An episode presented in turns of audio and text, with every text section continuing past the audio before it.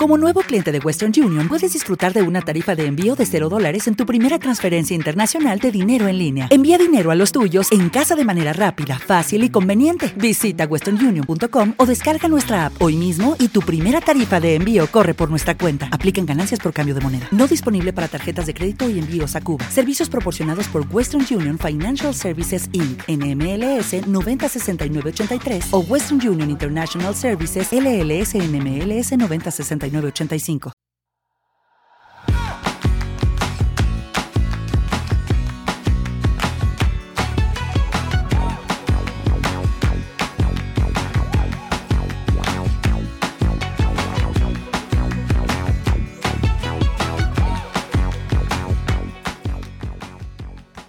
Hola, esto es Plug and Drive, un podcast de Milcar FM, en su capítulo 55 del 25 de febrero de 2021.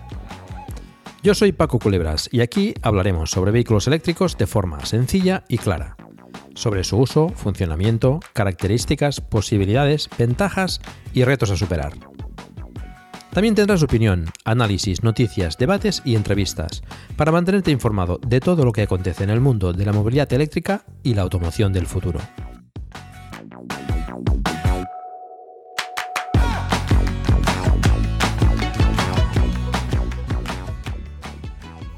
Este es el ya tradicional capítulo aquí en Plug and Drive sobre los coches que vienen en, en este caso en 2021.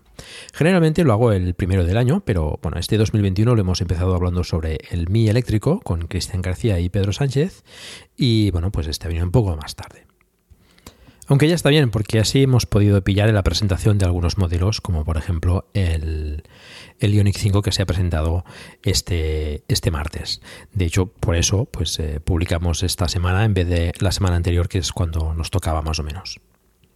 Y como también suele ser habitual, repetiremos algunos de los vehículos que, de los que hablamos el año pasado, ya que bueno, pasa muchas veces que se espera para un año, pero al final acaba apareciendo al año siguiente. Y eso con suerte, porque en algunas ocasiones puede retrasarse incluso más. En todo caso, en las condiciones actuales que tenemos de pandemia mundial, pues bueno, es relativamente comprensible también que se retrasen los lanzamientos. En algunos modelos que ya conocíamos de años anteriores, pues no, no me explayaré tanto en las explicaciones. Eh, daré seguramente los datos técnicos para que los tengamos presentes y para comparar con los demás, pero, pero poco más. En algunos, pues que quizás sean más novedad, me, explayaré un poco más y explicaré, pues eso, mis, impresiones y lo que me parece el coche, que, bueno, tened en cuenta que, son eso, ¿eh? mis opiniones, una opinión personal y por tanto, pues debéis cogerla un poco con pinzas, ¿eh? cada, cada sobre gustos, ya, ya sabéis, cada uno tiene, tiene el suyo, puede estar equivocado en algunas apreciaciones y ser bastante diferentes a las de otras personas. O sea que tened en cuenta eso, que, diga que algo me gusta o no me gusta, pues no, no quiere decir nada, son simplemente mis gustos y, no tiene por qué coincidir con los vuestros. ¿eh? Tener, eh, de tener vuestras propias opiniones y, bueno, buscar los, los vehículos en, en, en, Internet y poder ver fotos y poder opinar por vosotros mismos. Lo que sí intento ser bastante meticuloso en los datos que os doy sobre medidas, potencias, carga, etc. Por ejemplo, si un coche incorpora carga en alterna a 11 o a 22 kilovatios o tiene una autonomía grande, pues es subjetivamente bueno. Si digo que no me gusta un interior, pues es simplemente mi gusto y puede ser, pues eso, muy diferente al, al vuestro. Que esto, bueno, quería dejarlo, quería dejarlo claro. Y como siempre, vamos a repasar los coches por orden alfabético de marca. Así que empezamos con...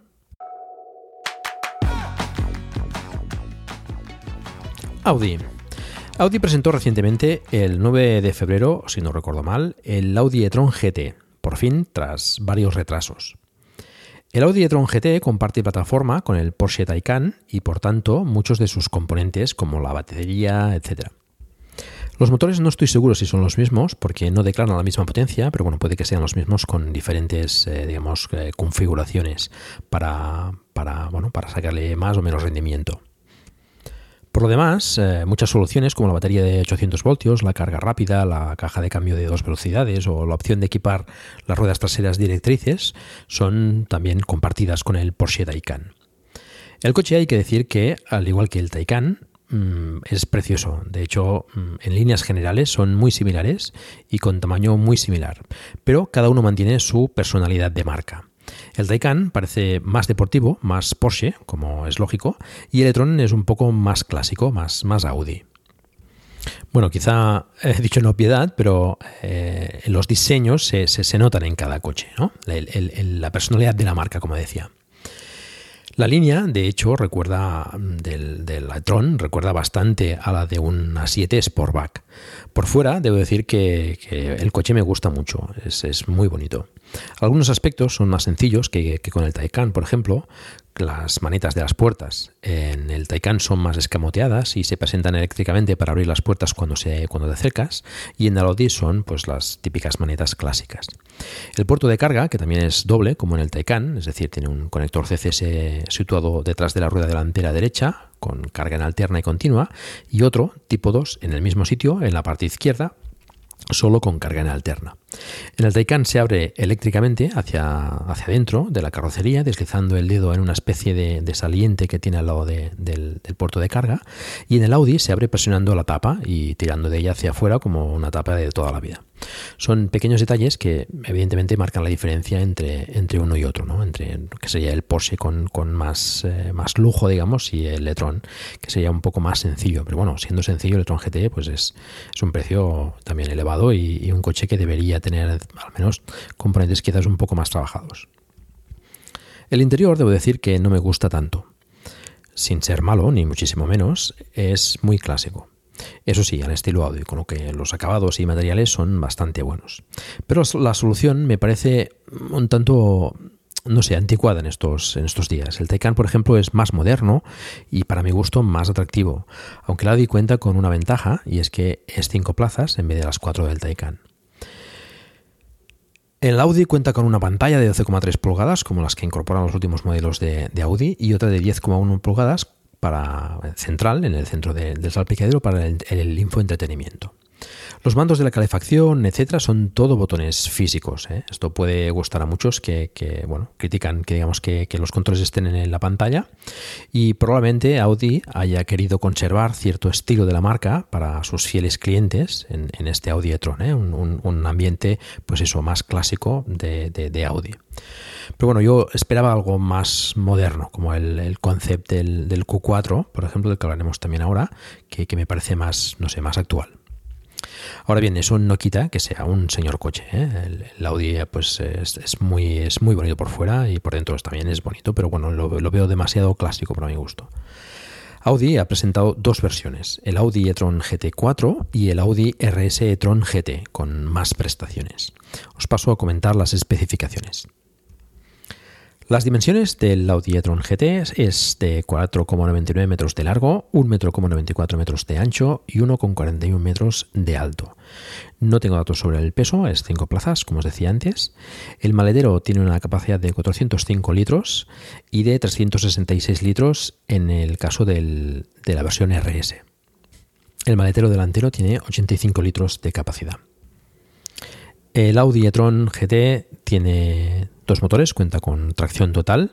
En el caso de la versión e-tron GT4 con una potencia de 350 kilovatios, unos 476 caballos y 630 Nm de par motor. Y la versión RS tiene 440 kilovatios y 598 eh, caballos de potencia, con 830 Nm de, de par motor. La aceleración de 0 a 100 km por hora es de 4,1 segundos en la versión 4 y de 3,3 segundos en la versión RS. La velocidad máxima es de 245 km por hora en la versión normal, la versión 4, y la versión RS llega hasta 250 km por hora. La batería es de 800 voltios, como os decía antes, y tiene una capacidad de 93 kWh y de 85 kWh eh, útiles. La autonomía es de 487 km en ciclo WTP para la versión 4 y de 472 km en ciclo WTP en la versión RS. La carga es en CCS a 270 kW en continua y en alterna eh, con tipo 2 a 11 kW y puede tener como opción a 22 kW. El precio de la versión normal es de 100, parte de 104.500 euros y la versión RSI de 143.500 euros.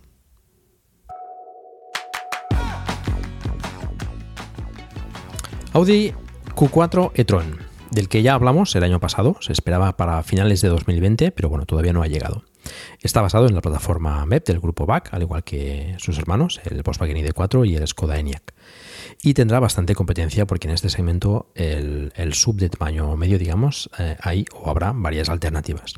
Como decía, compartirá plataforma y demás aspectos técnicos con sus hermanos, pero como suele ser tradicional. Hello, it is Ryan, and I was on a flight the other day playing one of my favorite social spin slot games on chumbacasino.com. I looked over the person sitting next to me, and you know what they were doing? They were also playing Chumba Casino. Coincidence? I think not. Everybody's loving having fun with it. Chumba Casino is home to hundreds of casino style games that you can play for free anytime, anywhere, even at 30,000 feet. So sign up now at chumbacasino.com to claim your free welcome bonus. That's chumbacasino.com and live the Chumba life. No purchase necessary. DTW, void, were prohibited by law. See terms and conditions 18 plus. En la marca, el Audi tendrá pues, mejores acabados y probablemente más opciones que, que sus hermanos de, de, de otras marcas. El interior del concept, ya veremos si acaba llegando a producción, sin ser estrafalario, me parece más atrevido y más moderno que el del Letron GT, como os decía antes. ¿no? Em, a mí me parece, pues, eh, bueno, es un aspecto mm, pues, más actual y, que, creo que puede ser más, eh, más interesante que, el del Letron GT. Em, os paso a detallar los, datos técnicos, que, no es que tengamos muchos, pero bueno, lo, que tenemos es lo siguiente. Las dimensiones del Q4 mm, parece que serán de 4,59 metros de largo, 1,90 metros de ancho y 1,61 metros de alto. Será 5 plazas. Eh, la potencia con dos motores tendrá, tracción total, será de 225 kilovatios, unos 306 caballos. Eh, podrá hacer el 0 a 100 en 6,3 segundos y la capacidad de la batería será de unos 82 kWh, que más o menos estimados. La autonomía pues también se estima en unos 450 kilómetros en ciclo WLTP y la carga pues será en, CCS a 100 kilovatios. Poca cosa más, veremos a ver que cuando se presente qué, precios nos dan y qué, prestaciones serán muy similares a, las, del, las del ID4 y la de N, quizás puedan ofrecer alguna, alguna versión con batería más grande o con motores más potentes, ya, ya veremos.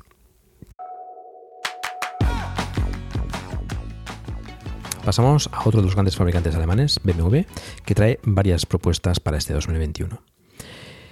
El primero es el BMW iX3, que estará disponible, parece ser, en marzo.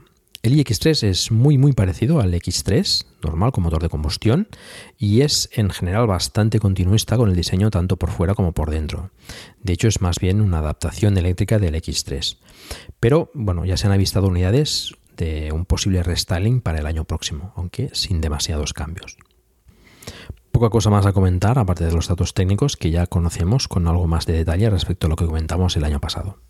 Os los comento. El iX3 tiene 4.734 milímetros de largo, 1.891 milímetros de ancho y 1.668 milímetros de alto. Pesa 2.260 kilos, será 5 plazas. El maletero es de 510 litros, 1.560 litros cuando están los asientos abatidos. La potencia del motor es de 210 kilovatios, unos 286 caballos, con un paramotor de 400 Nm y que le permite hacer el 0 a 100 en 6,8 segundos, con una velocidad máxima de 180 km por hora. La capacidad de la batería es de 80 kWh, 74 kWh eh, útiles y con una autonomía de 459 km en ciclo WLTP. La carga es en CCS en continua a 150 kW y en alterna tipo 2 hasta 11 kilovatios. El precio parte desde los 72.300 euros.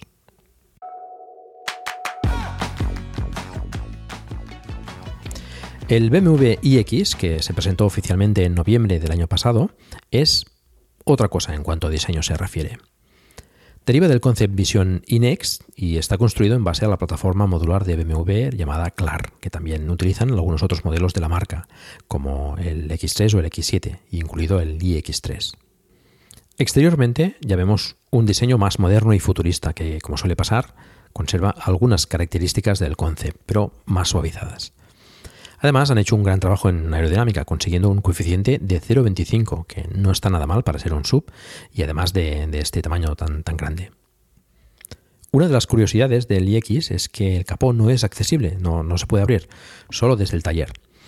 Y solo se abre el logo frontal que actúa, digamos, como tapa para acceder a rellenar el depósito de agua de los limpias. En el interior también se ve un gran cambio respecto a lo que nos tiene acostumbrados BMW, aunque con el i3 ya exploró un aspecto diferente. En este iX el interior es muy minimalista, con una gran pantalla ligeramente curva a lo largo del salpicadero, ocupando la parte izquierda y central, un poco al estilo de los nuevos Mercedes. Que bueno, ya iremos viendo que, que esto pues está marcando tendencia. Los conductos de ventilación son alargados y con poca altura, en el centro bastante, bastante mínimos. El volante es de forma hexagonal y algunos de los mandos de la consola central son de algún tipo de cristal transparente. Otra cosa curiosa es que el techo panorámico cuenta con oscurecimiento electrónico, con lo que puedes disfrutar de claridad si lo deseas o protegerte del sol según lo necesites. El iX, de hecho, viene a competir con el Audi e-tron, el, digamos, el formato subgrande, el, Mercedes EQC o el Tesla Model X por, tamaño. Los datos que conocemos del iX son los siguientes. Mide 4.900 milímetros de largo, ya ves que es bastante grande, 2 2.000 eh, milímetros de ancho, 1.700 milímetros de alto, es 5 plazas, eh, no tenemos información sobre el maletero, pero bueno, se, prevé que será bastante grande. Tiene una potencia de 370 kilovatios, unos 500 caballos, y permitirá hacer el 0 a 100 en menos de 5 segundos. La capacidad de la batería es de 100 kilovatios hora, con una autonomía superior a los 600 kilómetros en ciclo WTP.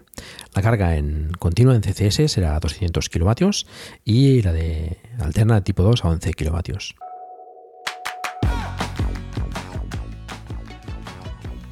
Y acabamos BMW con el i4, basado en el BMW Serie 4 Gran Coupé, y que viene a ser la competencia del Tesla Model 3 o del Polestar 2, por ejemplo. Por cierto, Audi se supone que está preparando la versión e-tron de la 5 para competir en este segmento también. Pero vamos al i4. Ya hablamos de él hace un año y parece que finalmente se va a presentar y fabricar ya este 2021, más o menos para verano. El exterior es parecido al Serie 4 Gran Coupé, como comentábamos, pero más moderno, un poco con las líneas del, iX. Eh, así un, bueno, pues eso, más, más moderno. El interior también es muy similar al iX, con, la pantalla curva, etcétera, los mismos conductos de ventilación y muy minimalista. También parece que, conserva también los, estos mandos en, en la consola central para para cambiar las marchas, etcétera, y, utilizar el infoentretenimiento de, cristal transparente. Poco más se sabe, eh, aparte de algunos datos técnicos, a la espera de la presentación, que traerá también eh, una versión M más deportiva, con lo cual, bueno, pues promete también tener unas muy buenas prestaciones. Del i4 no sabemos mucho, tendrá unos 4.640 milímetros de largo aproximadamente, eh, tendrá una potencia de 390 kilovatios, unos 530 caballos. La aceleración de 0 a 100 estará en torno a los 4 segundos, con una velocidad máxima de 200 km por hora. Y la capacidad de la batería se estima en unos 80 kilovatios hora, con una autonomía de unos 600 km en ciclo WTP. Poco más, eh, la carga en continuo a 150 kilovatios, eh, más o menos. Y, poco más, esperamos ver la presentación y, tener más datos de, este coche que también pues, tiene muy buena pinta.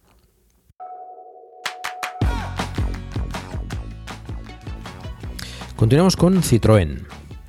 Eh, Citroën tendrá disponible también la nueva versión de la Berlingo, que contará con una motorización eléctrica denominada, denominada e-Berlingo. Ya hay una versión eléctrica actualmente, pero bueno, la nueva versión de la Berlingo, digamos, eh, será un poco diferente. Esta puede ser una buena opción para, familias en su versión turismo, ¿eh? lo que no sería, digamos, la típica furgoneta de carga, sino que la versión pues, más de, bueno, más acristalada y con las cinco plazas. Eh, no he encontrado información oficial sobre los datos técnicos, pero bueno, parece que tendrá dos versiones, una de 4, metros, y otra de 4,75, que eh, ambas contarán con versión de 5 y de 7 plazas y, tendrán puertas laterales correderas para mejor acceso a las plazas traseras. El maletero será de 775 litros en la versión corta y de 1050 litros en la versión larga. Las opciones de motor y batería son las habituales del, grupo PSA. Eh, bueno, ahora es grupo Stellantis. Motor de 100 kilovatios, 136 caballos y 260 Nm de par motor, batería de 50 kWh con la que la Everling homologará unos 280 km de autonomía en ciclo WLTP. La carga CCS en continua 100 kW y con 11 kW en alterna.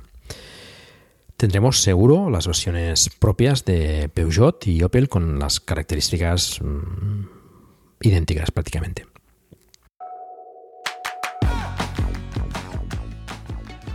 Citroën EC4. El año pasado hablábamos del C4 Cactus como posible eléctrico de Citroën, pero finalmente ha sido denominado EC4 y ya lo tenéis disponible.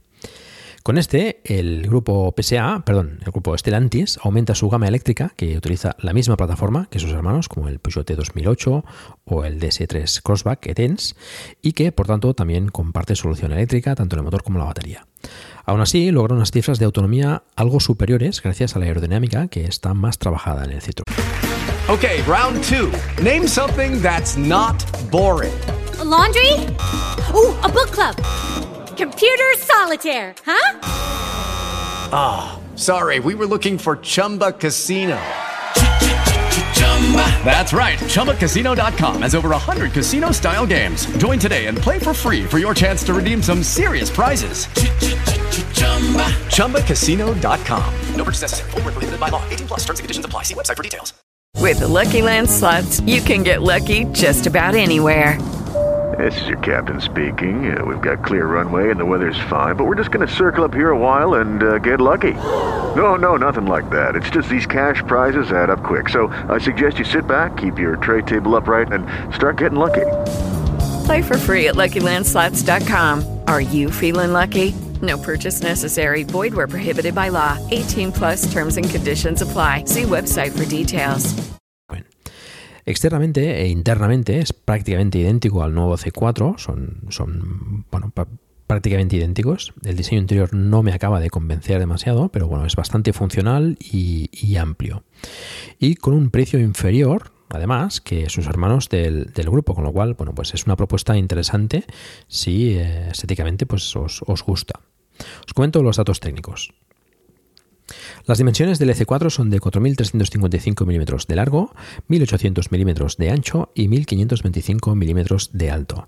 El peso es de 1.616 kilos, es 5 plazas, maletero de 380 litros, 1.250 litros con los asientos abatidos.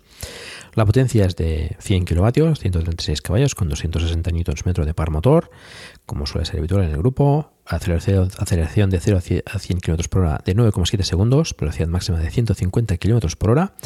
La capacidad de la batería, 50 kWh, que, que útiles son 45 kWh. Y la autonomía, eh, en este caso el DC4, consigue unos 352 km en ciclo WLTP. La potencia de carga, CCS, 100 kW y la alterna en tipo 2, ¿eh? en principio 7,4 kilovatios y la 11 kilovatios como opción. El precio parte de los 30.923 eh, euros, que bueno, por ese tamaño y estas prestaciones pues no, no, no, está, no está mal. De hecho, es más grande que un E208 o que un Corsa E y, es ligeramente más barato. O sea que, bueno, es una opción interesante.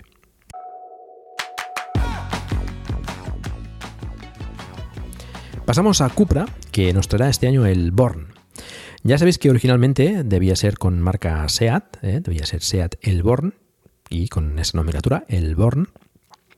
Pero el grupo ha decidido finalmente sacarlo como, con, la, marca Cupra y ha cortado el nombre a simplemente Born, sin el el que quizás sea más eh, sencillo o práctico pronunciarlo en vez de el, el Born, pues solo el Born. Total, pues como os decía, eh, el Born utiliza la plataforma MEP del grupo, es muy parecido al ID3 con el que comparte prácticamente la mayoría de componentes, por tanto no os voy a detallar especificaciones que además no, no, hay nada oficial todavía, son, son o deberían ser en principio muy, muy parecidas al del ID3. Lo que sí vemos diferencias es en el, en el exterior. El board tiene un aspecto más deportivo, más, eh, más juvenil y más agresivo. Exteriormente me gusta bastante más que el ID3, debo decir. Interiormente también son muy parecidos eh, a nivel de diseño, pantallas y, demás, pero se diferenciará del ID3 con un ambiente un poco más eh, deportivo y probablemente con mejores materiales. Lo que es interesante es que la marca ha anunciado que se ofrecerá también con contratos de suscripción con cuota mensual, que incluirá el uso del vehículo y otros servicios, que no ha detallado, pero bueno, podrían ser, por ejemplo, la, carga en la red Unity incluidos en la, en la cuota. Está por ver con qué versiones saldrán, pero parece que se comercializará solo con las motorizaciones y baterías más potentes, ya que han anunciado una autonomía de 500 kilómetros.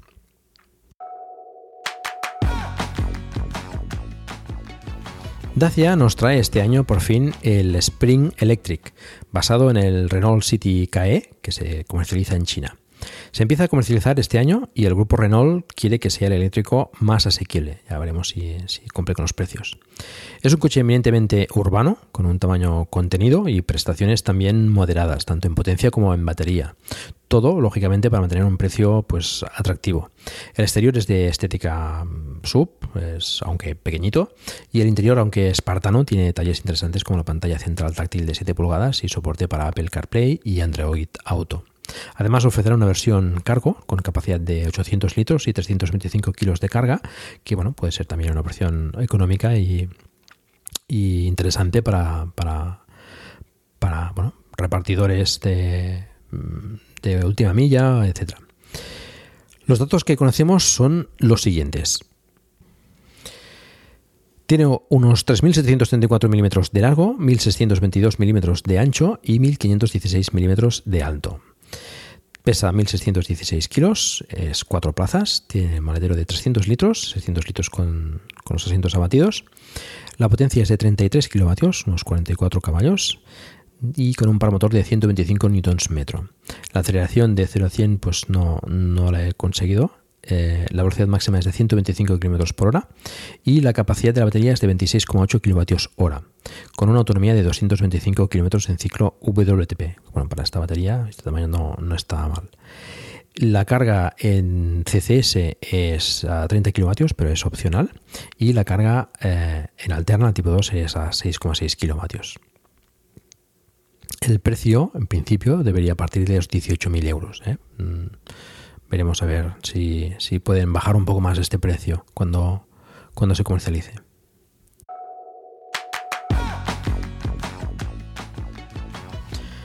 Otra gran incorporación este año es el esperado Ford Mustang Mach-E.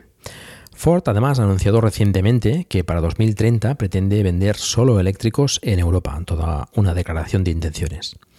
Ya hemos hablado anteriormente del Ford Mustang Mach-E, es un coche diseñado con una plataforma 100% eléctrica y eso se nota en diversos aspectos del coche, por ejemplo en mayor habitabilidad interior y que incorpora pues un maletero delantero, que por cierto cuenta con un desagüe de forma que puedes meter, bueno, pues cosas que no meterías en un maletero normal, como por ejemplo pues hielo para enfriar las bebidas.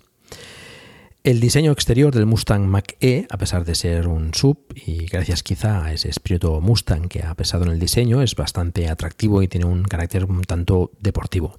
Presenta un diseño sin manetas, con un botón en el pilar para abrir el coche, que utiliza el móvil como llave.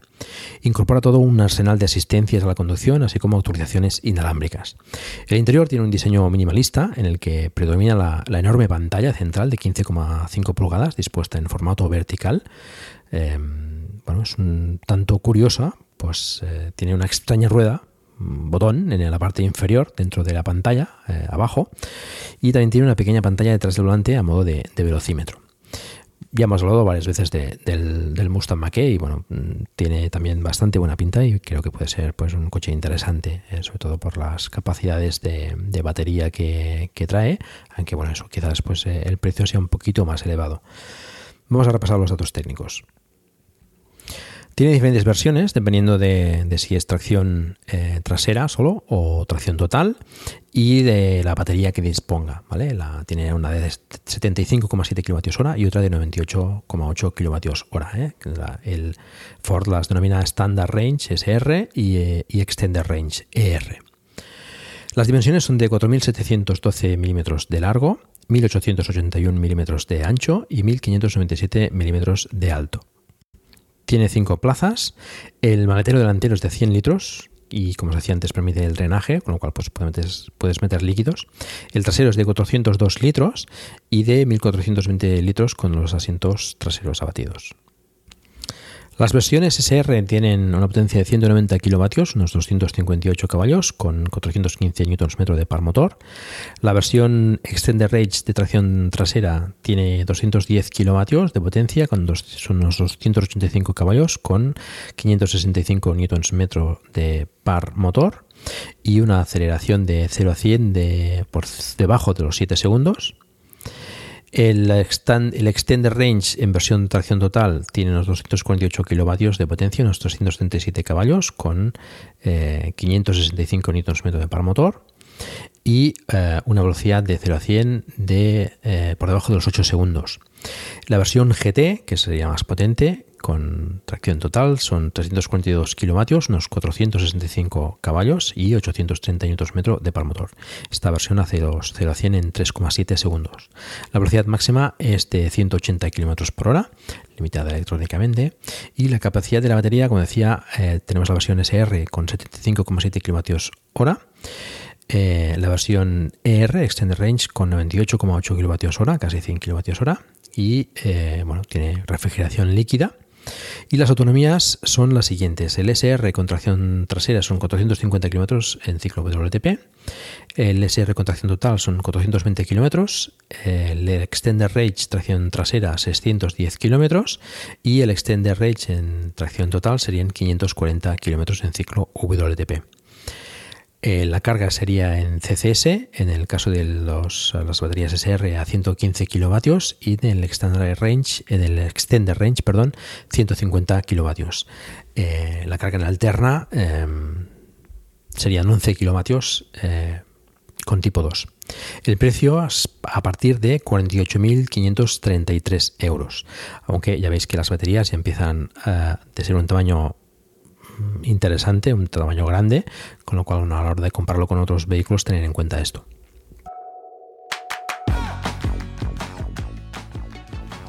Esta semana, el martes día 23, se presentó a nivel mundial el Hyundai Ioniq 5, después de, varios retrasos. El Ioniq 5 me parece uno de los lanzamientos más interesantes desde 2021. Utiliza la plataforma EGMP, diseñada específicamente para vehículos eléctricos, y esto, como he comentado varias veces, le permite tener un espacio interior más amplio, especialmente este, Ioniq 5, que, tiene una batalla de. Pues, la batalla es la distancia entre ejes de nada menos que 3 metros. El Ioniq 5 es un, es un sub, tiene un diseño moderno, pero un tanto retro, es decir, bueno, es un diseño un poco raro, es, moderno, es, futurista, digamos, pero, pero también tiene ciertas eh, eh, reminiscencias retro y está basado en el, diseño del Hyundai Pony de, los años 70 y bueno, es un sub, pero al menos por las fotos no, no tiene aspecto de sub. El interior es como parece ser tendencia, minimalista, con, un diseño sencillo, pero, pero bueno, funcional. ¿eh? Ya veremos después que es bastante funcional. Detrás del volante tenemos dos pantallas de 12 pulgadas, una junto a la otra, pero dentro de un mismo marco, digamos, ¿eh? ocupando la parte izquierda y central.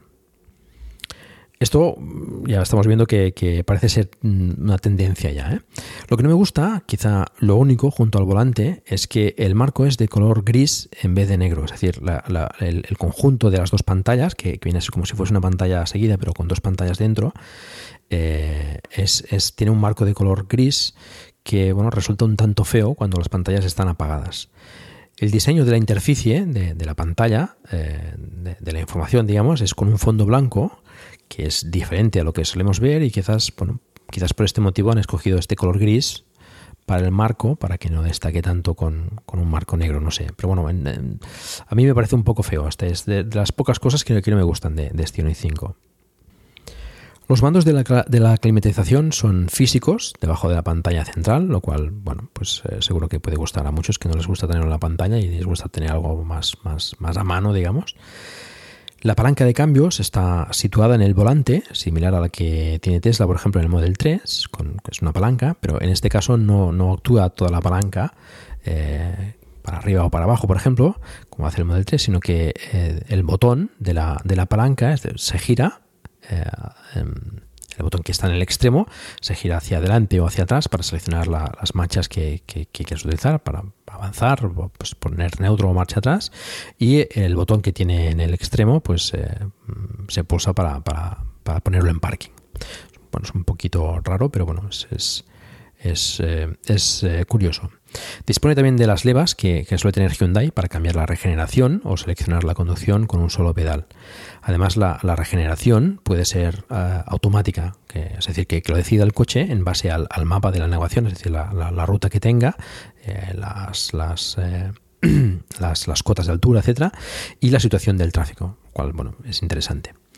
Dispone también de un, de un HUD eh, con soporte para realidad aumentada, similar al que tiene Volkswagen en la gama ID, y por supuesto contará con actualizaciones remotas. Puede tener además opción con, una cámara eh, en los retrovisores exteriores, eh, laterales, con, eso, con una cámara para mejorar la detección de ángulos muertos. Dispone además de, múltiples sistemas de ayuda a la conducción, y etcétera, e incluso un modo para aparcar el vehículo de forma autónoma desde fuera, usando el, mando al estilo del, del Summon de Tesla. El piso es plano, la consola central se mueve hacia adelante y hacia atrás, unos 14 eh, centímetros, lo cual es bastante práctico para pasar, por ejemplo, al asiento del copiloto si, si tenemos la puerta bloqueada o, o en fin, para tener una sensación de espacio más diáfano, o también para permitir más espacio al, pasajero trasero que esté sentado en medio tirando la, consola esta hacia adelante. Es, eh, bueno, es práctico, es, una, solución práctica. Los asientos delanteros eh, son más finos de lo normal, incrementando el espacio en las plazas traseras y además se pueden reclinar totalmente eh, para, echar una buena siesta. Que además habla Hyundai de, sensación de, gravedad cero los asientos se reclinan como si fuese una butaca de estas de, relax y además la, banqueta en, los pies, digamos, también se, eleva una, banqueta para, descansar eso, las piernas. En esta posición, la consola central, por ejemplo, eh, pues tirándolo hacia atrás, pues te permite tener los brazos también apoyados en, esa consola para, pues bueno, si estamos utilizando el móvil o estamos leyendo un libro, etcétera, pues para tenerlos ahí apoyados. Con lo cual, pues es práctico que la consola se mueva hacia adelante y hacia atrás.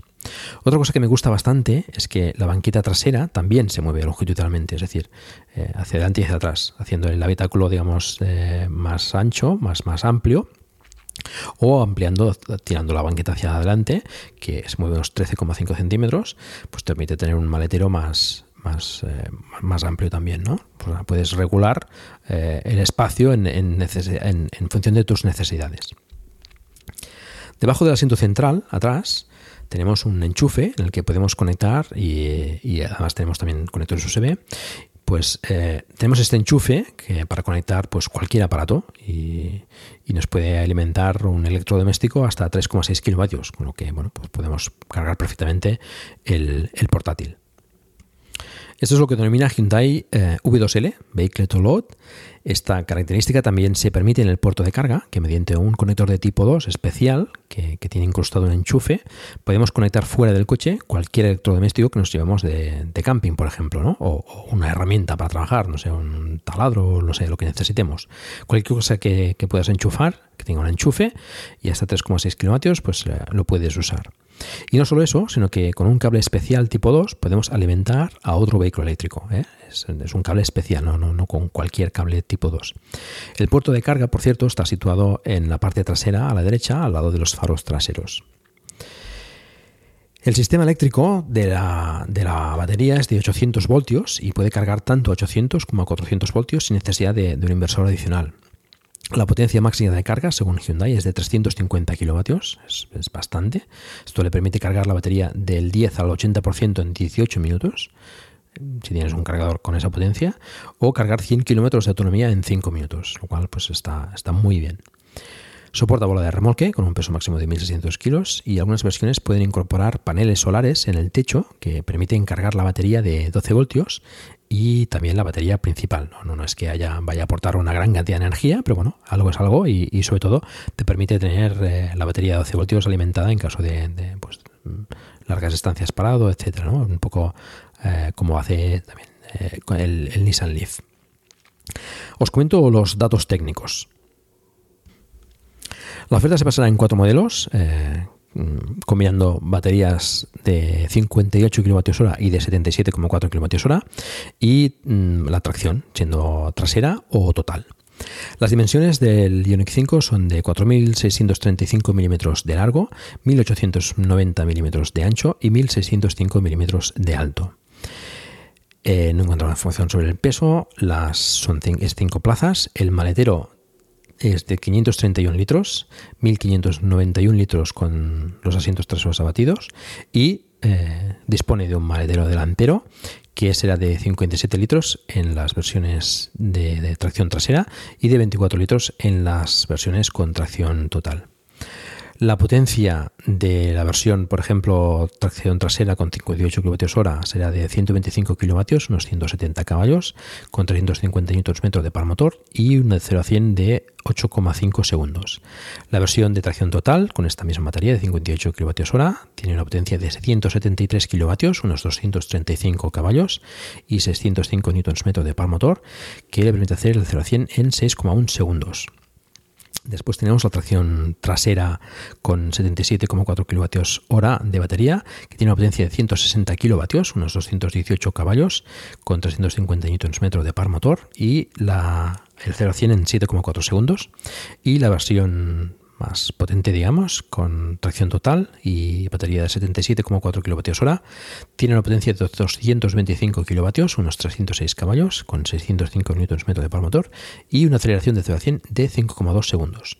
Todas las versiones tienen una velocidad máxima de 185 km por hora, eh, limitada eh, electrónicamente. La batería, como decíamos, tiene, tiene, una tensión de, tiene una tensión de 800 voltios.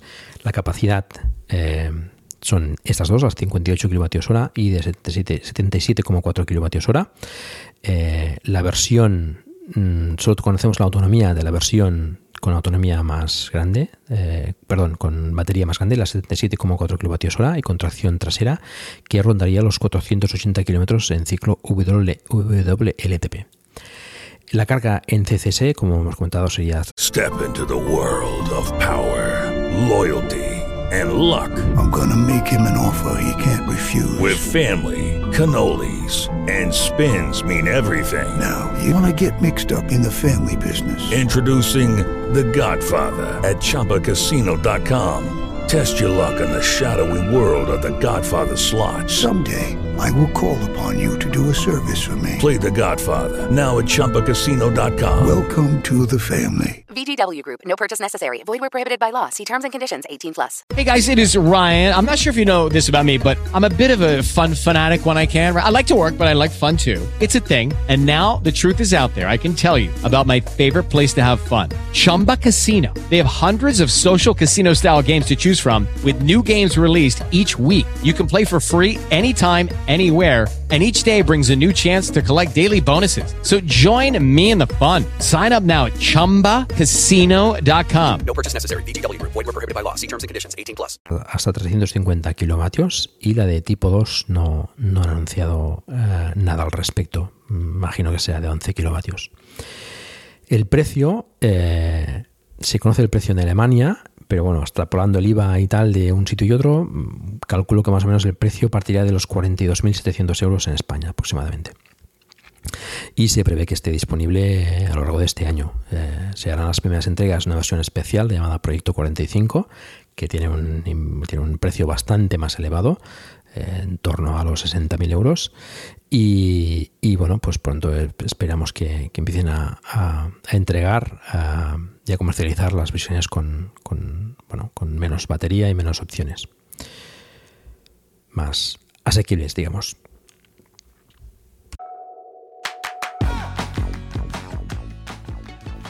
La siguiente es Jaguar, que ha anunciado se convierte en marca exclusivamente eléctrica a partir de 2025. Y el grupo Jaguar Land Rover contará en 2030 con versión electrificada de todos sus modelos. Han anunciado que tendrán el primer Land Rover 100% eléctrico en 2024. Antes de comentar el, el Yoda Base, que tampoco es que haya mucho que comentar, pero bueno, mmm, quiero eh, deciros también que el año pasado hablábamos del XJ, el Jaguar XJ, una berrina de gran tamaño de la que Jaguar iba a sacar en 2021 la versión eléctrica, pero parece que Jaguar ha cancelado el proyecto y al final no verá la luz. Una lástima porque por lo visto estaba bastante desarrollado. Y eh, respecto al, al J-Pace, se espera que, Jaguar presente este año el, el, el, pues este modelo, el J-Pace, un sub de gran tamaño, del que se espera también una versión eléctrica. Se espera que, incorpore una batería de 100 kWh y contará con una autonomía de unos 480 km. Pero bueno, no se conocen más detalles y bueno, será el segundo eléctrico, digamos, de Jaguar después del E-Pace, que sería el, sub más pequeño, que bueno, ha tenido eh, relativo éxito es un coche pues bastante, bastante chulo. A ver el, el J-Pace qué, qué, tal, qué tal estará.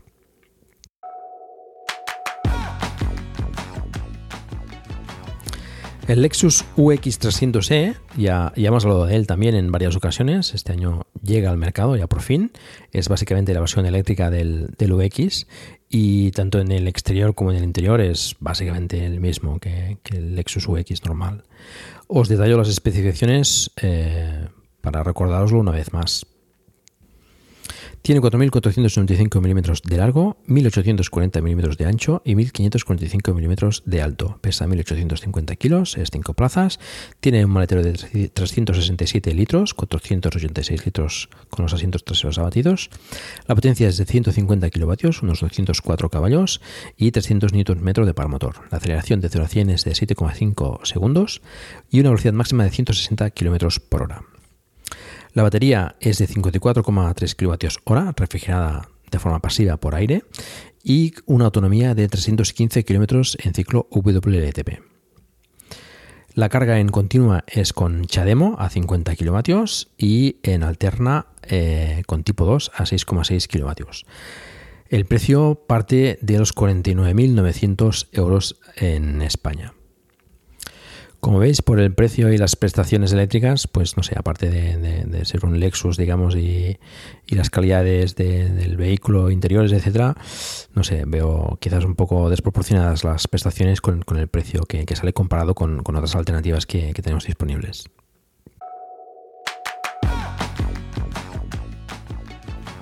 El Lucid Air, según un tuit de la misma compañía, empezará las entregas en Europa a finales de 2021 con lo que he decidido incluirlo en este capítulo porque, bueno, pues podría llegar a España, ¿no? Eh, hablamos de él en un capítulo anterior, poco después de su presentación. Es una berlina de lujo con unas prestaciones increíbles y que promete ser muy interesante. Las especificaciones preliminares son las siguientes. Es un sedán con un coeficiente de 0,21, que está bastante bien. Tiene unas dimensiones de 4.975 milímetros de largo, 1.939 milímetros de ancho y 1.410 milímetros de alto. Tiene un peso de 1.850 kilos, 5 plazas y un maletero de 456 litros y de 202 litros el maletero delantero. Tiene una potencia de 500 kilovatios, unos 680 caballos, y una aceleración de 0 a 100 de 2,5 segundos. La velocidad máxima es de 270 km por hora. La batería es de 900 voltios, tiene una capacidad de 113 kilovatios hora, y la versión eh, más, eh, con más autonomía, la Air Grand Touring, eh, tendrá una autonomía de unos 832 kilómetros en ciclo EPA, que está, está muy bien. La carga en continua es CCS a 300 kilovatios y en alterna a 19,2 kilovatios. Parte en Estados Unidos al menos de un precio de 69.900 eh, dólares. Veremos a ver aquí en Europa a ver qué, a qué precio a qué precio sale. Es un vehículo interesante, competencia del Tesla Model 3 y del, del Mercedes EQS, que hablaremos ahora. Y, y, bueno, pues eh, como decía, unas prestaciones bastante impresionantes, con, con mucha potencia y, y, una gran autonomía. Así que, que veremos a ver qué, qué tal está.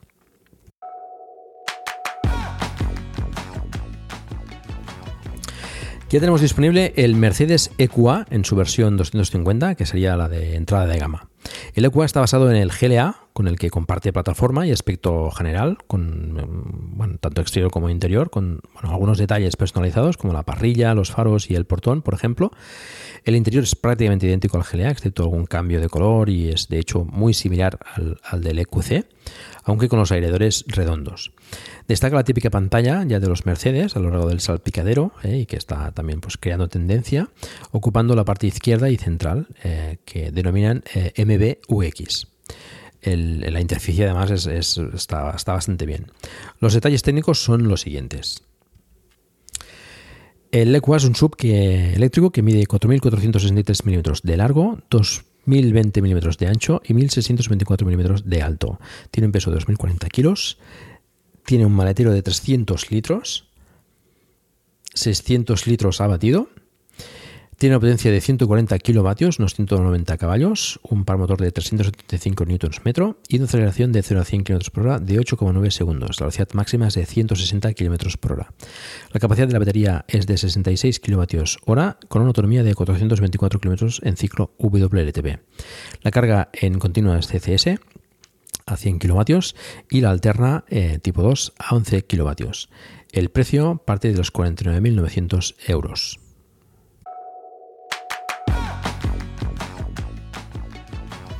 En torno al verano se espera que Mercedes presente el EQS, la máxima expresión de la marca en cuanto a movilidad eléctrica, y poco después eh, de la presentación las primeras entregas ya.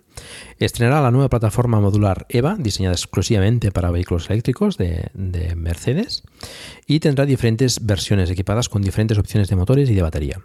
En cuanto a la batería, tendremos las dos capacidades de 90 y de 110 kWh, y en cuanto a los motores, pues varias combinaciones también con uno o dos motores y tracción total.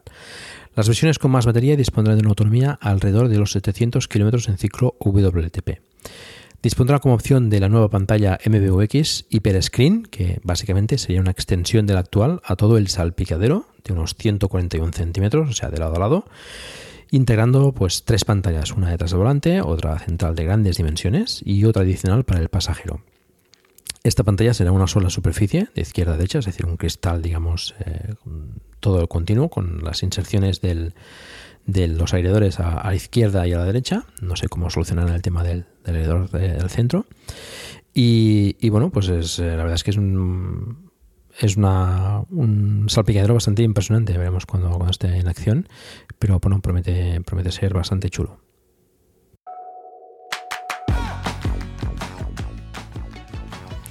MG ha anunciado que presentará en 2021 un modelo compacto. Ya hemos hablado del, MG ZS en otras ocasiones y es muy probable que comparta motorización y batería.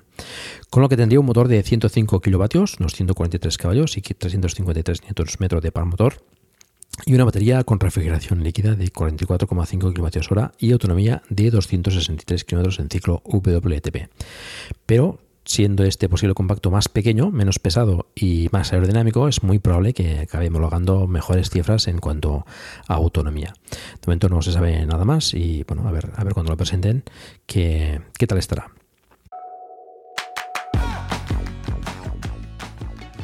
Mitsubishi presentará en otoño un nuevo eléctrico basado en el concept E-Volution, del que también hemos hablado en otros capítulos.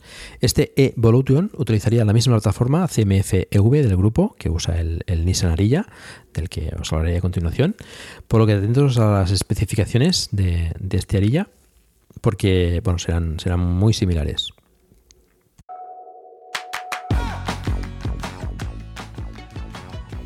El Nissan Ariya sería la versión eléctrica del Qashqai, aunque es similar en cuanto a diseño exterior en formato eh, pues, eh, formato sub. El Ariya sería más bien un crossover con, forma coupé. Estéticamente yo al menos lo, veo más bonito que el Qashqai.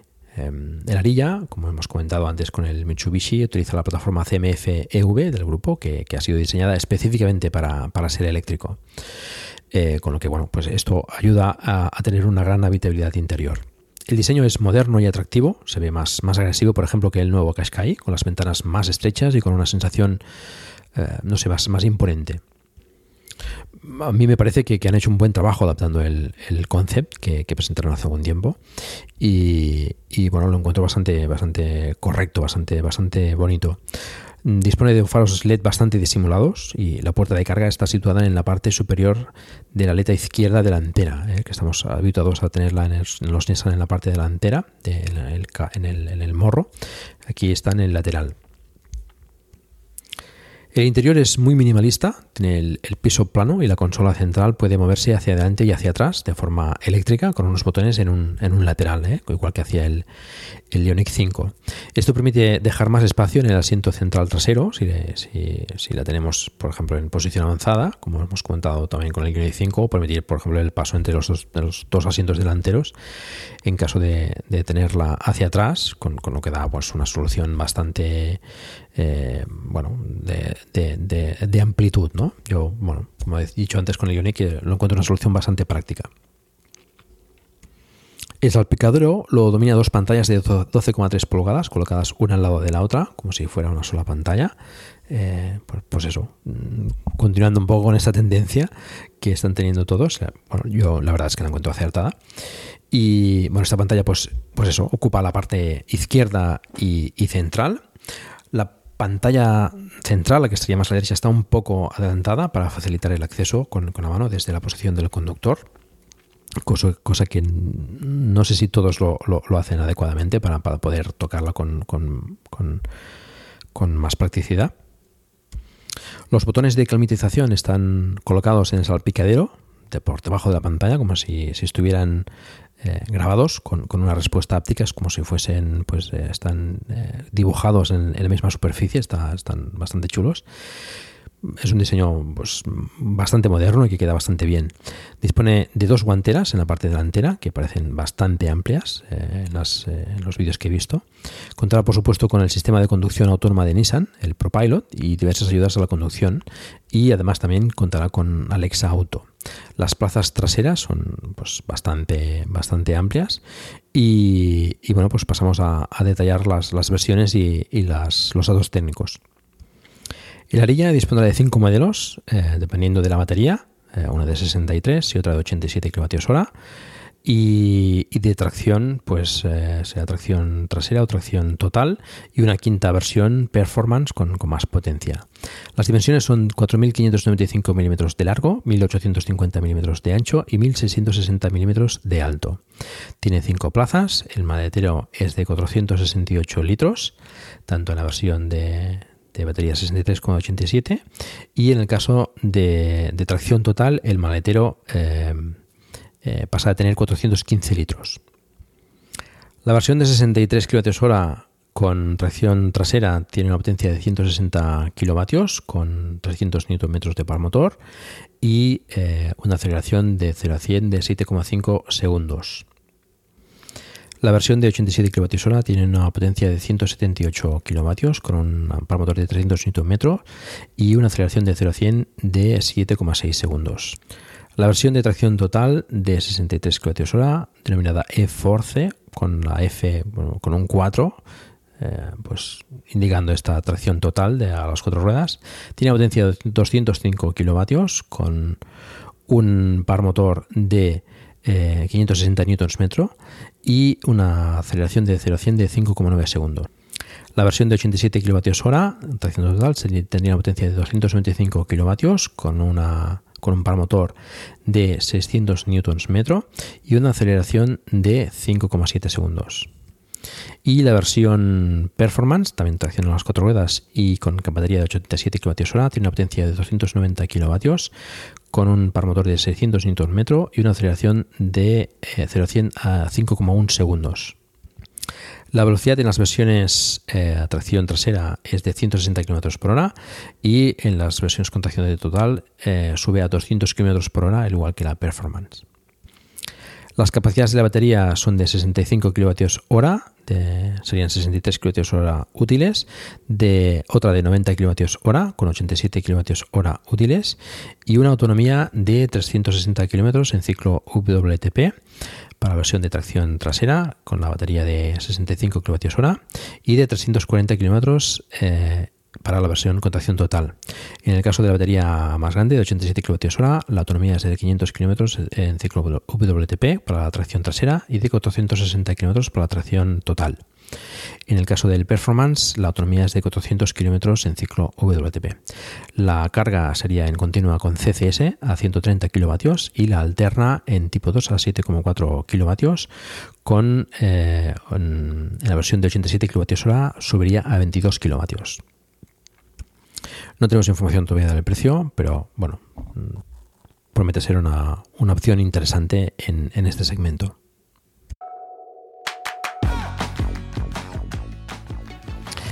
Opel ya tiene disponible el Mocha E, la versión sub del, del, Corsa E. El interior es similar al Corsa, con algunos toques diferentes, como por ejemplo el cambio de marchas, con un botón en, botón en vez de, de, una palanca y la disposición de la pantalla central, que es poquito diferente.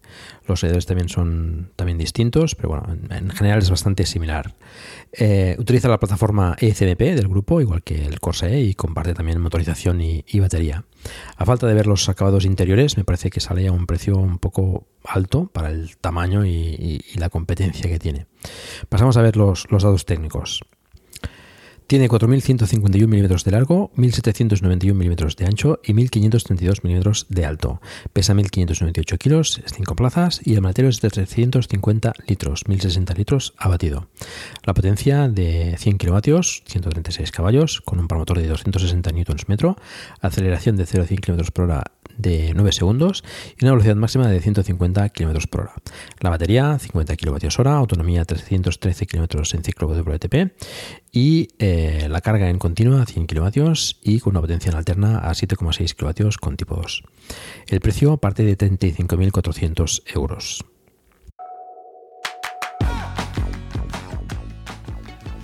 Este año Porsche presentará el Taycan eh, Cross Turismo el, 4 de marzo, se presentará oficialmente. Es, eh, está derivado del Taycan, pero con una orientación, digamos, más práctica y todo camino.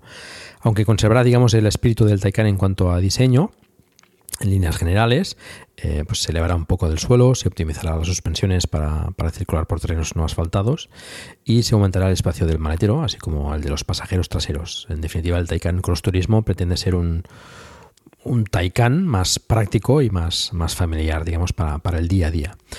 Como os decía, se presentará oficialmente el, 4 de marzo y bueno, pues eh, hasta entonces no tenemos eh, más, más información que, que esta.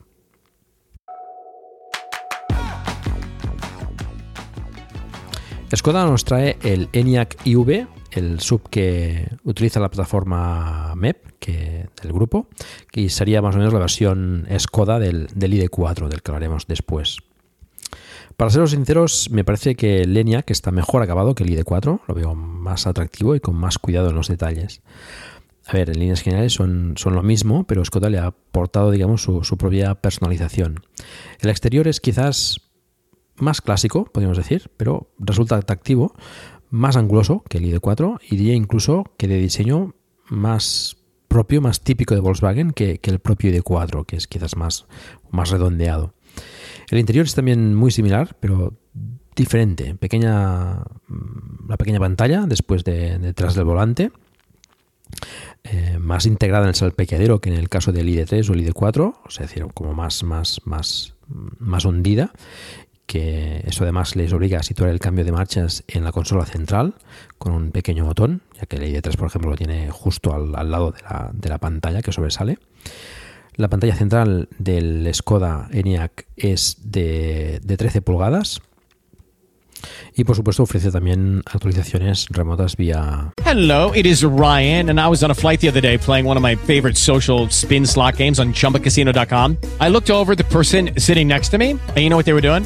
They were also playing Chumba Casino. Coincidence? I think not. Everybody's loving having fun with it. Chumba Casino is home to hundreds of casino style games that you can play for free anytime, anywhere, even at 30,000 feet. So sign up now at chumbacasino.com to claim your free welcome bonus. That's chumbacasino.com and live the Chumba life. No purchase necessary. BGW. Void were prohibited by law. See terms and conditions 18 plus. ¿Te preocupas por tu familia? Entonces, ¿por qué darles solo huevos ordinarios cuando pueden disfrutar de lo mejor? Eggland's Best, los únicos huevos con ese delicioso sabor fresco de granja, además de la mejor nutrición, como 6 veces más vitamina D, 10 veces más vitamina E y 25% menos de grasa saturada que los huevos regulares, además de muchos otros nutrientes importantes. Así que, dales los mejores huevos. Eggland's Best, mejor sabor, mejor nutrición, mejores huevos.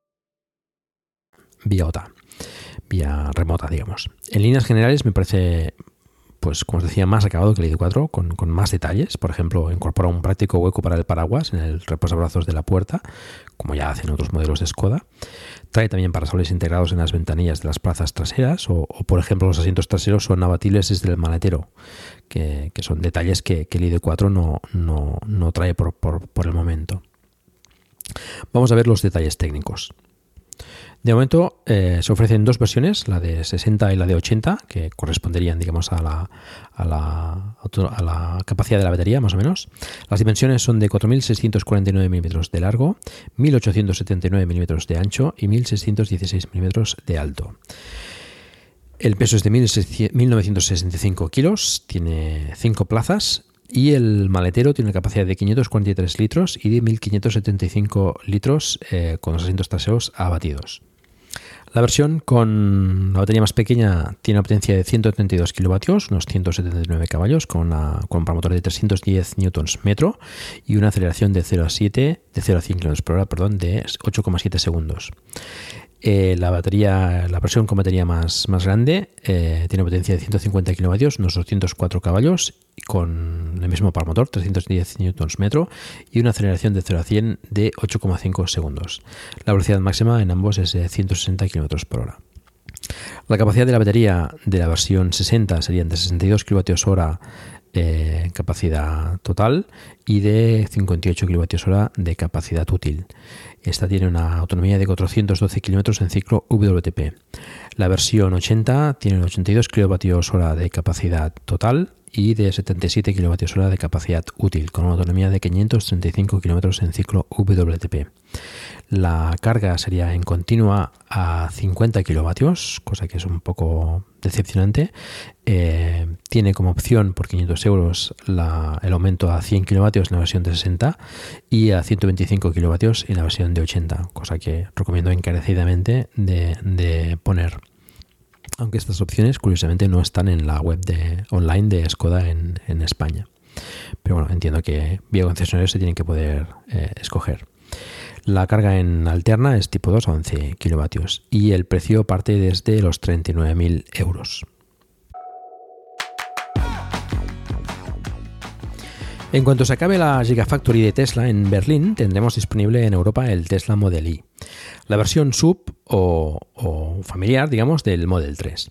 Exteriormente es muy parecido al Model 3, pero un poco más grande y sobre todo más alto. Lleva ya portón trasero y además eléctrico y el maletero delantero también es un poquito más grande.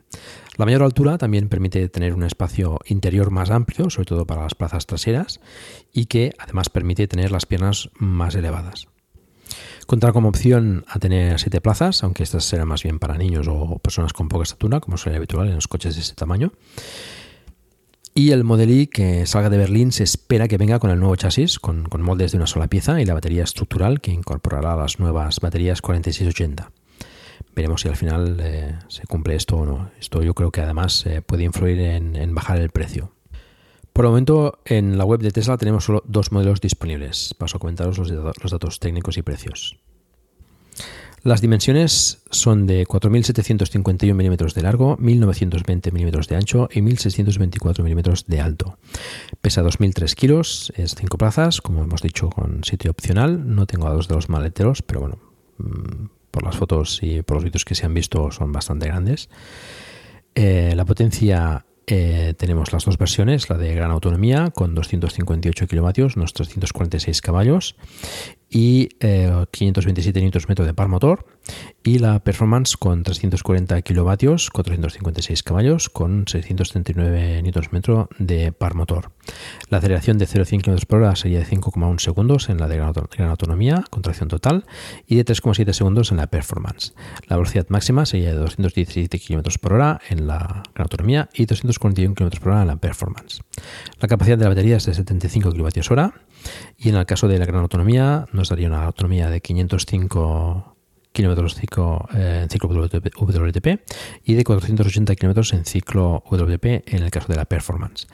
La carga en TCS es hasta 250 kilovatios y en alterna en tipo 2 a 11 kilovatios. Los precios en la versión de, de gran autonomía parte de 64.000 euros y en el caso de la Performance de 70.000 euros. Este año llega también por parte de Tesla el Model S y el Model X con un aspecto exterior y sobre todo interior renovados. El exterior es prácticamente el mismo, con algunos cambios estéticos, liberando el cromado, nuevo paragolpes con tomas de laterales parecidas al Model 3 y mm, nuevas llantas. Pero el cambio más importante viene en el interior. Muy esperado para modernizarlo, ponerlo al día y equipararlo con el Model 3, bueno, de hecho, mejorarlo. Y bueno, pues así cambia principalmente el, salpicadero con la pantalla central de 17 pulgadas en modo horizontal, conservando la pantalla detrás del velocímetro y equipando los ventiladores del Model 3, con lo cual pues le da un aspecto bien muy minimalista y más actual. La consola central también es muy parecida a la del Model 3, aunque con detalles en madera y bueno, una, una eh, pantalla de 8 pulgadas en la parte posterior para los pasajeros traseros, tanto para interactuar con el sistema de climatización mm, de esa zona, como también para acceder al sistema de infoentretenimiento que pues bueno pues cuenta con climatización trizona y, bomba de calor con lo cual mejorará también la, autonomía. El reposabrazos trasero cuenta también con carga inalámbrica para, para móviles una cosa interesante es que trae consigo una potencia de procesamiento propia de una consola de videojuegos con 10 teraflops, que de hecho se espera que, se puedan jugar eh, juegos eh, de, relativa potencia con la versión de software que le acompañe cuando, cuando este salga finalmente, que, está a punto de hacerlo en, Estados Unidos y, seguramente después de verano en, aquí en Europa. Lo más polémico quizás sea el volante en forma de, yugo, o vamos a decir como, como, el de un avión, digamos. Para los que tengan cierta edad, pues parecido al de Kit, el coche fantástico. Ahí quizás lo vemos más claro. Aunque también se ofrecerá un volante tradicional como, como opción. Es interesante también la ausencia de palancas, tanto de los intermitentes como, como del cambio de marchas. Los intermitentes están como botones en, en el volante y eh, se supone que el coche sea suficientemente inteligente para saber qué marcha necesitas, poner en, base a la inteligencia eh, artificial y lo que vean sus cámaras y, sensores. Aún así se podrá cambiar de marcha con, botones, que aún no tengo del todo claro, si, porque no hay, no hay información, si, si estarán físicamente en la consola central o en la pantalla o en ambas, que también puede ser. Se ha mejorado el sistema de sonido con 22 altavoces y una cosa curiosa como es la cancelación de ruido, ¿eh? igual que tenemos en los auriculares. Eh, pues también será una cosa, una cosa curiosa de ver, de oír, más bien. También se ha mejorado el chasis y el pack de baterías, incluyendo la refrigeración, lo que le permitirá poder cargar a 250 kilovatios en, continua. Así tenemos ahora tres versiones, el gran autonomía con 663 kilómetros en, en ciclo EPA, es, ciclo EPA, en WTP será, será mayor, y 3,2 segundos del 0 a 100 por 89.990 euros.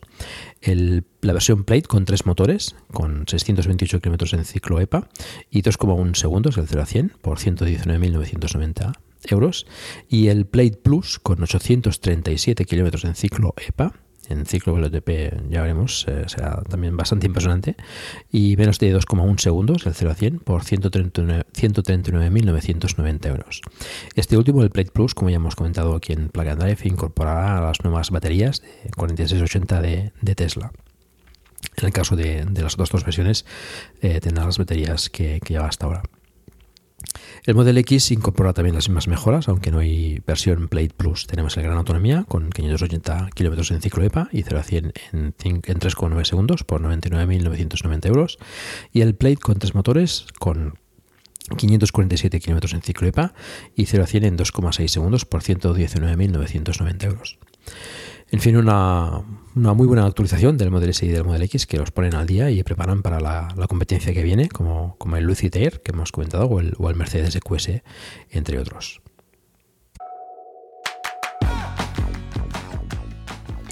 Y antes de hablar del ID4, que es la nueva incorporación al mercado de Volkswagen para 2021, quería comentar que se empiezan a comercializar también nuevas versiones del ID3 con otras capacidades de batería y motores. Así llegan las versiones con 55 kWh de batería brutos y 45 kWh útiles, que ofrecen una autonomía de 348 km en ciclo WTP, con los motores de, menos potencia. De, que son de 100, 107 kilovatios, unos 145 caballos y para motor de 310 Nm. Aún así, ofrecen una aceleración de 0 a 5 km por hora de 8,9 segundos. La versión más económica, la Pure, parte de un precio de 32.240 euros, un precio muy cercano a los del E208 o el E-Corsa, por ejemplo, Corsa E, eh, que siendo el ID3 un coche más grande y con una autonomía similar, con lo cual, pues bueno, mm, creo que Volkswagen se está poniendo las pilas y, puede tener bastantes ventas de este, de este ID3. El Volkswagen ID4 es el hermano mayor del ID3, por lo tanto eh, utiliza la misma plataforma, la plataforma MEP del grupo, igual que, otras incorporaciones de- del grupo BAC para este año, como el, como el Q4 o el Skoda Enyaq. Y como decía, el ID4 es más grande que el ID3, aunque tiene la misma batalla. Así entonces gana más espacio delante y detrás, lo que le permite eh, tener cinco plazas con la batería más grande, la de 77 kWh, cosa que no pasaba con el ID3, que tenía cuatro plazas con, con esa batería. A nivel estético, guarda muchas similitudes con el ID3, tanto por fuera como por dentro. Exteriormente quizás se vea un poco más equilibrado en cuanto a formas. El ID4 sería la opción familiar de Volkswagen en, en- en versión eléctrica, hasta que lleguen modelos más grandes. No sería un monovolumen como la Touran, por ejemplo, pero sería lo que, bueno, lo que más se le acerca. Las manetas de apertura de las puertas son diferentes del ID3. En el ID3 son más tradicionales, digamos, y en el ID4 están más enrasadas y, y no se mueven, sino que tienen el mecanismo de apertura por debajo de la maneta. El mayor tamaño, lógicamente, también conlleva un mayor volumen del maletero, que no está nada mal para su tamaño. Y en cuanto al interior es igual que el ID3, con una pequeña pantalla detrás del velocímetro y el cambio de marchas integrado a la derecha de la, de la pantalla. En el centro la misma pantalla que el ID3, que puede ser de 10 o de 12 pulgadas según acabados y opciones. Y aquí, por supuesto, también se nota el, mayor tamaño con, con más espacio, sobre todo para las plazas traseras, que son más amplias que, que con el ID3.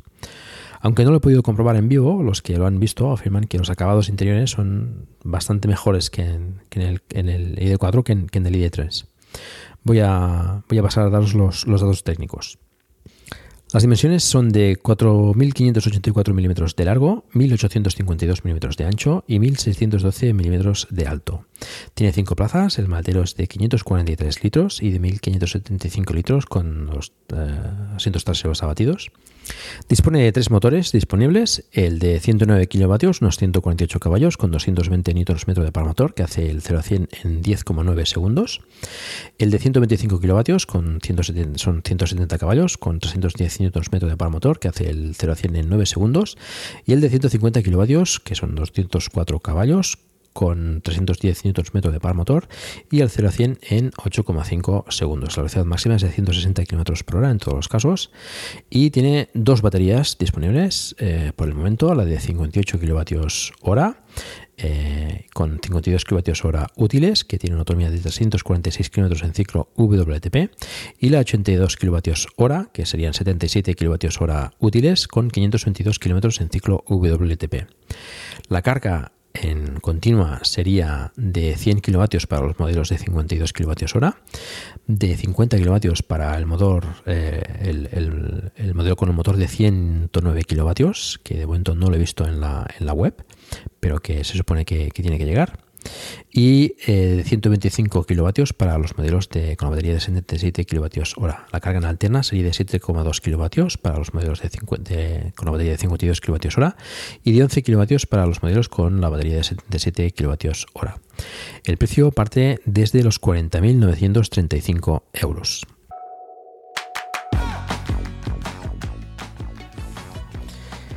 A finales de este año se espera que Volkswagen presente el ID5, que sería la versión coupé del ID4, con un aspecto exterior más deportivo, digamos, más parecido al, concept ID Cross que presentó en, en 2019. Tendrá equipamiento similar al ID4, probablemente con las opciones de motor y de baterías más potentes, pero se espera que mejoren la carga para, para llegar a los 200 kilovatios en continua. También eh, es posible que presente el ID6, una versión más grande que el ID4, con posibilidad de, de 7 plazas y también de, baterías con, más capacidad y por tanto más, más autonomía.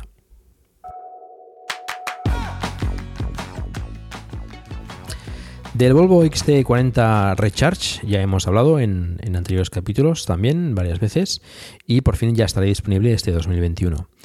Como ya sabéis, pues comparte plataforma, eh, motores y batería con el Polestar 2 y pues eh, poca cosa más a comentar de lo que ya se ha dicho. Eh, es un coche también interesante, un tipo sub con unos acabados pues bastante, bastante buenos por, por, parte de Volvo y bueno, pues os paso a, detallar los datos técnicos.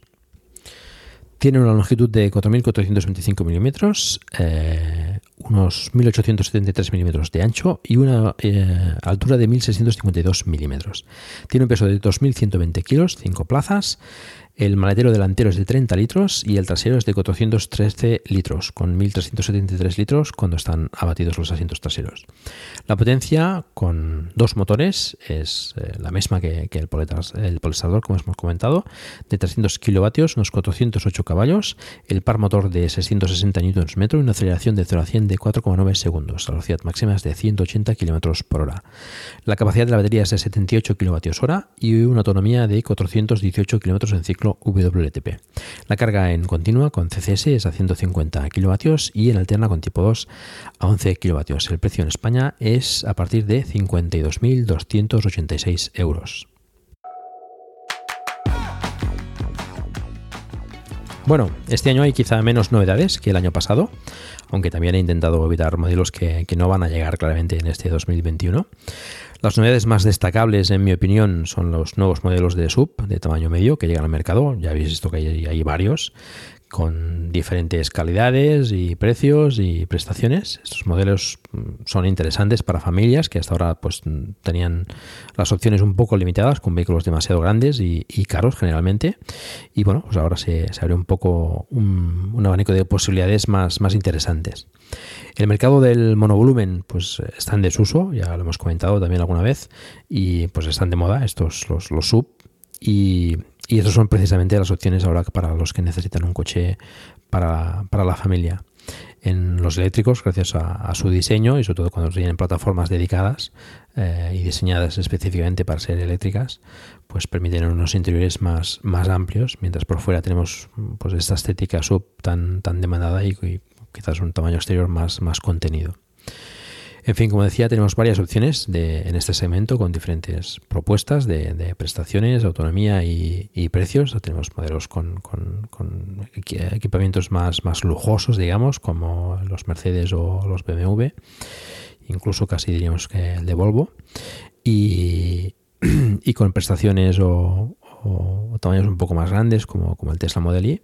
Pero bueno, eh, en general hay, hay, varias opciones como el Nissan Ariya, el, el Volkswagen ID4, el, el, el, Skoda Enyaq, que, que, encuentro que está muy bien.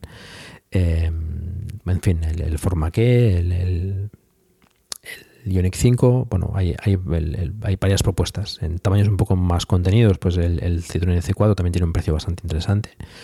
En fin, eh, hay se van abriendo opciones y vamos teniendo pues más posibilidades para escoger vehículo eléctrico en, función de nuestras necesidades, que, es lo que interesa y que, y que vayan pues eh, habiendo pues, pues eso, más opciones para elegir. Antes de acabar, quiero, eh, quiero anunciaros que tenemos un, nuevo podcast en Emilcar FM. Se trata de, DLC, un podcast quincenal con las novedades de, Xbox Game Pass, de PS Plus y los lanzamientos más importantes en consolas de sobremesa, presentado por todo un referente en el sector como es Alejandro Marquino y que puedes encontrar DLC en cualquier aplicación donde escuches podcast y por supuesto en, en emilcar.fm barra DLC. Os aconsejo echarle una, escucha a los que os guste jugar porque, bueno, eh, Alejandro Marquino lo, lo, explica, lo explica todo fantásticamente bien. Y eso es todo. Muchas gracias por por el tiempo que habéis dedicado a escucharme. Os, recuerdo que, hagáis difusión del vehículo eléctrico en la medida de, vuestras posibilidades, por ejemplo, recomendando este podcast o haciendo una reseña en iTunes, lo cual pues os, agradecería mucho. Podéis poneros en contacto conmigo por Twitter en arroba pacoculebras o por correo electrónico en placandrive.emilcar.fm.